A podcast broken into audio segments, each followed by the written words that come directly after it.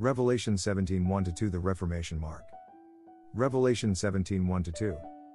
17 Then one of the seven angels who had the seven bowls came and spoke with me, saying, Come here, I will show you the judgment of the great prostitute who sits on many waters, to with whom the kings of the earth committed acts of sexual immorality, and those who live on the earth became drunk with the wine of her sexual immorality. The Antichrist's name is not in the book of Revelation, but his spirit and message are. Many Christian churches and believers are waiting for the Antichrist who will reveal who he is. Revelation 17, October 31, 1517, is recognized as Reformation Day to the Reformed Christians. The Reformed Christian makes a declaration to live by God's word and his word alone. The Reformers all say the papacy church, the Roman Catholic Pope, is not the authority of Christ on earth and its doctrine is false. The Waldensians Christians declare the Pope as the Antichrist, long before Martin Luther, John Wycliffe, William Tyndale, and Jan Hus all said the same thing. Unlike most modern churches, the Holy Roman Catholic was a worldly government power. Even in modern times, Vatican City is the capital seat of the Holy Roman Catholic Church, and most countries have an embassy in Vatican City, and like if the Catholic Church's ambassador, the Pope and its priest are it.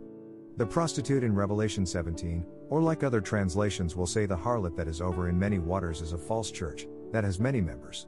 If any church denomination has the most members, the Catholic Church is the most at an estimated 1.2 billion. Many believers are looking forward to a new world order when the government leaders of the earth will combine powers and be one nation under God, or the beast, their god the devil. The book of Daniel's prophetic word said nations will not join, cause they are too weak, so that false teaching will not happen. Daniel 2:41 And in that you saw the feet and toes, partly of potter's clay and partly of iron. It will be a divided kingdom, but it will have within it some of the toughness of iron, since you saw the iron mixed with common clay. 42 And just as the toes of the feet were partly of iron and partly of pottery, so some of the kingdoms will be strong, and part of it will be fragile. 43 And that you saw the iron mixed with common clay, they will combine with one another in their descendants, but they will each not adhere to one another, just as iron does not combine with pottery. Since religion is a driving factor with the people of the world, worldly leaders will use religion to please the people of their nations. So kings, presidents, emperors, dictators will work side by side with the Pope. That is why embassies are in Vatican City. The Pope recently has had meetings with worldly leaders and religious leaders of all kinds of faith. The meeting was to discuss global warming and how to save the world from self-destruction. The Pope knows the Christian Holy Bible, and he also knows the world cannot be saved because the Word of God will destroy it. The world is in the final stages of where the devil and sins have dominion. False religious leaders nailed Jesus to the cross, and they will help him return to past judgment. My dear friends, are you following the truth of God's word, or do you trust the prophetic lies of a priest who is trying to save what God says is doomed? Can mankind save what the Lord will destroy? God bless you.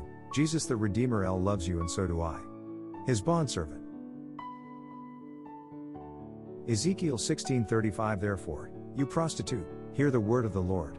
36 This is what the Lord God says, because your lewdness was poured out and your nakedness uncovered through your obscene practices with your lovers and with all your detestable idols, and because of the blood of your sons that you gave to idols. 37 Therefore, behold, I am going to gather all your lovers whom you pleased, all those whom you loved as well as all those whom you hated. So I will gather them against you from every direction and expose your nakedness to them, so that they may see all your nakedness. 38 So I will judge you as women who commit adultery or shed blood are judged, and I will bring on you the blood of wrath and jealousy. 39 I will also hand you over to your lovers, and they will tear down your shrines, demolish your high places, strip you of your clothing, take away your jewels, and will leave you naked and bare.